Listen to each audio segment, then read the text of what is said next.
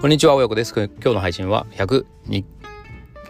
回目です、えー、いつも3人息子と僕と家族の記憶を記録しているこの配信ですが、今日はですね、えー、先日子供たちと行った横浜のとある施設の話をしたいと思います。そこでですね、子供たちが自由に もう自由を謳歌してもう解放されたという話をしていきたいなと思っています。そういえば、あの、200回を200回目の配信をですね前回したんですけど、まあ、前回の話が話の内容が、まあ、うちの女の子がですねあうちの女の子じゃねえ友人の中学生の女の子が学校に行ってないんですって話だったので、まあ、ちょっとね浮かれてね「200回目です!イエーイ!」っていうのもなんだなと思って、まあ、とりあえずしれっと話したんですけども前回200回目を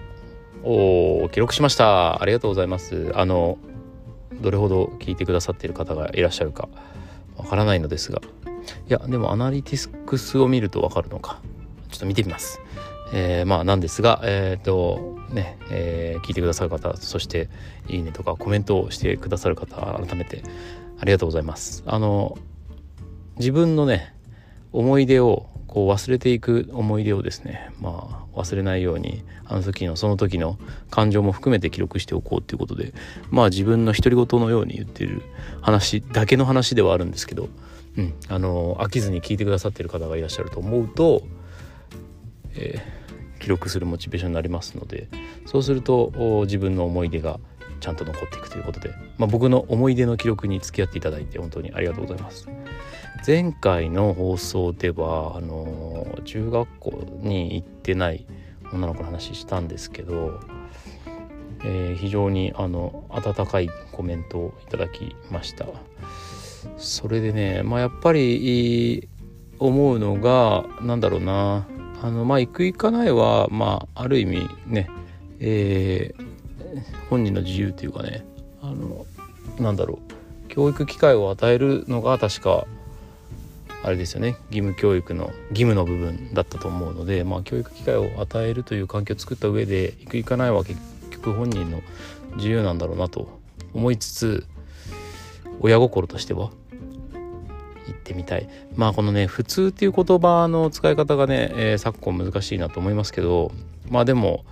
まあ非常にこうなんだろう一番使いやすい言葉で言うとうん普通に学校に行ってくれていると、まあ、我が子がねまあなんていうか心配の種が一つなくなるわけなのでまあそこはやっぱり親心としてはねあるんだろうなっていうのを改めて感じたところです。まあそれが現代的かどうかとか、まあ、あるいはその学校そのものが、えー、現代の子供にフィットしていないとかまあいろいろ意見は僕もあるんですけどまあとはいえねとはいえ 実際そういう状況に置かれた時の親心ってまあそういう感じだよなっていうのはまあ僕の実体験を含めてですね思うところがあるのでまあそうだな。まあ何が彼女をそうさせているのかそんなにねそんなになんていうかこう闇を抱えてるとかじゃないと思うんですよ。ものすごいあのなんだろう。赤ものすごい明るい子っていう言葉で はないんだけどまあ明るい家庭の中であのうん別にそんなにね不自由なくというかあの虐げられて育ってるわけじゃないのでなんだろうな何かだと思うんですよね。何かあるんだと思うんですけど。まああの言葉にすると面倒くさいから言ってないってことらしいんですけど面倒くさいのね、えー、言葉を分解していくっていうのはねちょっとねまあなんか僕はできるとは思わないけどそのなんかその過程はねとっても関心があるなっていうのを改めて思ったところです。で、えー、話本題戻りますけどえっとねそれちょっとややねあのつながってるというか僕の中で無理やりつなげてるんですけどあの自由にねめちゃめちゃ自由に遊べる場所があってこの間そこを行ってきたんですよ。まあそれはうちの3人息子の話なんですけど。えっ、ー、とフォレストアドベンチャー横浜っていうところであの木の上でね、えー、すごいもう地上何メートルだろう？5メートルから10メートルぐらいの高さ。10メートルはないか。5メートルぐらいの高さのところにアスレチックがあってまあ、命綱をつけて、えー、そのすごい高いところの、えー、アスレチックを遊ぶっていう場所があるんですよね。まあ知ってる人は知ってると思うんですけど結構全国各地にちょこちょこあるんでフォレストアドベンチャーっていうところ。まあそれの横浜に行ったんですよ。この間あの3月21日に祝日だったんで。でもう小学校6年生で仲良くしてるけども、まあ、中学校別々になっちゃう子供家族を誘ってちょっと一緒に行こうぜっていうことで、えー、そこ行ってきたんですよ。でそこ自体は、まあ、あの何度かあの行ったことがあるので、まあ、別にすごい楽しいんだけど、まあ、すごくこうなんだろう新体験って感じじゃなくて、まあ、あそうそうまあ6年生だからねあの今までは低学年向けのコースだったけどその高学年から行けるようなコースに行けたとかってそういう新しい発見もあったけども、うん、そこ自体はまあ予想していた通りの楽しさっていう感じだったんですよね。で横浜まで行ってでお友達家族はその習い事の関係でですねえっ、ー、とフォレストアドベンチャーの遊びが終わったら帰っちゃったんですけどまあちょっとせっかく横浜まで来たしそのまま帰るのもなと思ってうちはねあの妻があ自分の用事でいなかったので僕一人で連れてったんですけどね今回は。えっと僕一人と子供3人でなんかそのまま帰るのもあれだねってことで。で家帰ってもどうせ妻いないのであの夜の懇親会まで飲み会まで行ってくるねって言ってたんで。まあじゃあ飯食って帰るかってことでじゃあどうせ飯食うならもうちょっと遊んでから帰るかっつって探してたんですよ横浜周辺で。そしたらねえー、っとねちょっと土地勘がないので場所の説明が何ともできないんですけどキッズ US ランド多分これで出てくると思う。キッズ US ランドっていうところが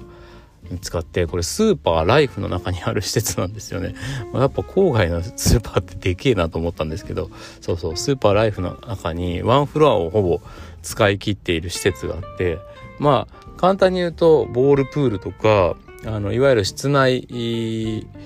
具みたいのがいっぱいあってで、ね、特徴的なのがあの太鼓の達人とかマリオカートみたいなレーシングゲームとか格闘ゲームとかあの音ゲーとかもう全部あの入場料払えばやり放題あのホッケーとかねエアホッケーとかね、えー、モグラ叩きとか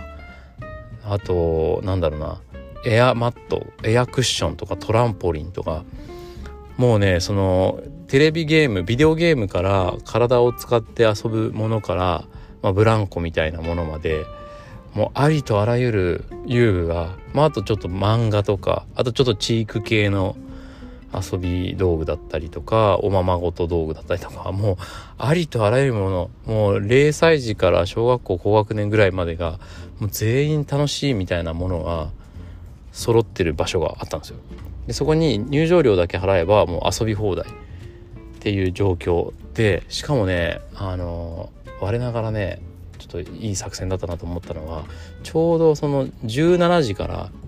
えー、料金がね激安になるんですよね。あの17時ぐらいまでは1時間1,000円とか確かそんなまあそんな感じで時間単位で、えー、お金払って、えー、いる場所なんですけど17時からは閉店の8時まで、えー、なんか700円ぐらいで、えー、まあ遊び放題っていう状態だったんでちょっと一瞬その横浜のコスモランドとか行こうかなと思ったんだけどちょっと高えなと思ってたらそこは見つかったんでそこ行ったんですよ。そしたらねもう子供たちが解放されたようにもう遊びまくってて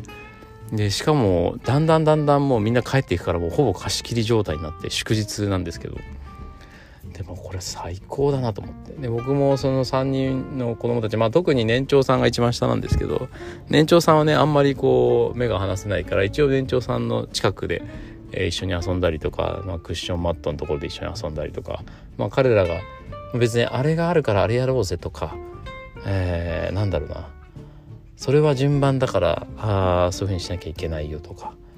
あとなんだろうお兄ちゃんがこれをやりたがってるからみんなでこれをやろうとか、まあ、三男がこれをやりたがってるからみんなでこれをやらなきゃいけないよとかもう何も言わなくていいもう超楽な状態で、えー、しかもまあありとあらゆるところにちゃんとその衝撃吸収用のマットがあってまあ言うことといったらその土足で入っちゃいけないところの靴を脱ぐ時にちゃんと下駄箱に入れろよっていうことぐらいしかもう注意することはなくて。でもねめちゃめちゃ開放的なんですよその場所が。これね昼間行ったら多分ねあのいろいろお友達とぶつかっただのなんだのとかいろいろねスペースの取り合いとかゲームの順番とかいろいろ制限あると思うんですけどもうとにかく僕が行った時間はもう最高で。で一なんかすごい一番印象的だったのはそうすることによってもう3兄弟が超仲良しそうなんですよ。超仲良しそうっていうか超仲良しだった年長からね小学校6年生うちの小学校6年生は結構幼い精神的に幼いっていうのもあるんですけどもうとにかく楽しそうだった3人が。もう全然一切喧嘩とかもう家にいたらもうチャンネルの奪い合いとかまあ、お菓子の奪い合いもなんとかの奪い合いでもういつも口喧嘩とか、まあ、蹴り飛ばしたりとかた叩いたりとかしてるんだけどもうめっちゃくちゃ楽しそうだったんですよ3人が。えもう一切何の言い争いもトラブルもなく。3時間遊び尽くしたんですけど。これだなと。やっぱ子供たちってなんだろう自由であれば仲いいんだみたいな何て言うのかな仲の良さだけじゃないけど自由であることであんなにこう生き生きとするんだみたいなね。これはまあ今回室内施設だったんで室内の様子だけでしたけどね。まあもっとあの屋外の、えー、そういう類のものとかもあったらちょっとチャレンジしてみたいなと思うけどまあプレイパークとかそういうものなんでしょうかね。いやまあいずれにしてもねとにかくなんだろう自由を謳歌している子供たちを見てるのがすごい幸せだったっていうのが一つとあとねこうやってね多分その抑圧された社会に抑圧された状態から解放されるっていう経験をね時々入れてあげるとなんかいいんじゃないかなって思ったんですよ。まあそれがさ一番最初に言ったその中学生の、まあ、女の子の話にまあ無理やりつなげるとね。うん。やっぱちょっと息苦しいんじゃない？みたいな。まあちょっと都会の、えー、まあそんなにものすごい広いわけじゃない家の中で、えー、とまあ電車に乗って通う学校の中で、えー、生活する日々。にちょっとやっぱり解放っていうのが必要なんじゃないかなって思った次第です。まあこれは僕の単なるなんだろう主観的なあの気持ちなので、まあ、彼女の、えー、気持ちを組んだ上でねの発言じゃないんですけどなんとなくねなんとなくその彼女自身にも彼女の家庭環境にももう周辺環境にも何ら問題がないように見えるのになんかちょっと面倒くさいなみたいなモードになっちゃってるっていうのはもしかしてその解放が解放が足りないんじゃないか。うんなんかねそういう感じがしたりしました。ということで、えー、そうだな。だから誘ってみようかな少し。ちょっとねさすがに中学校の女の子。いやめっちゃ楽しいと思うんだけどちょっとね多分あの人目を気にしてそんなに楽しめない可能性もあるのでまあもうちょっと中学生でも楽しめるような自由を少し探してねそうだな。ちょっと誘ってみようかなと。でその前後でどういうふうに彼女の表情だったり言動に変化があるのかっていうのを試してみたいなと思ったりもしています。というわけで今日も聞いてくださってありがとうございました。是非こういういい場所ありますよとかですね知ってる情報があったら教えていただければと思います。今日も最後まで聞いてくださってありがとうございました。次回もお楽しみに。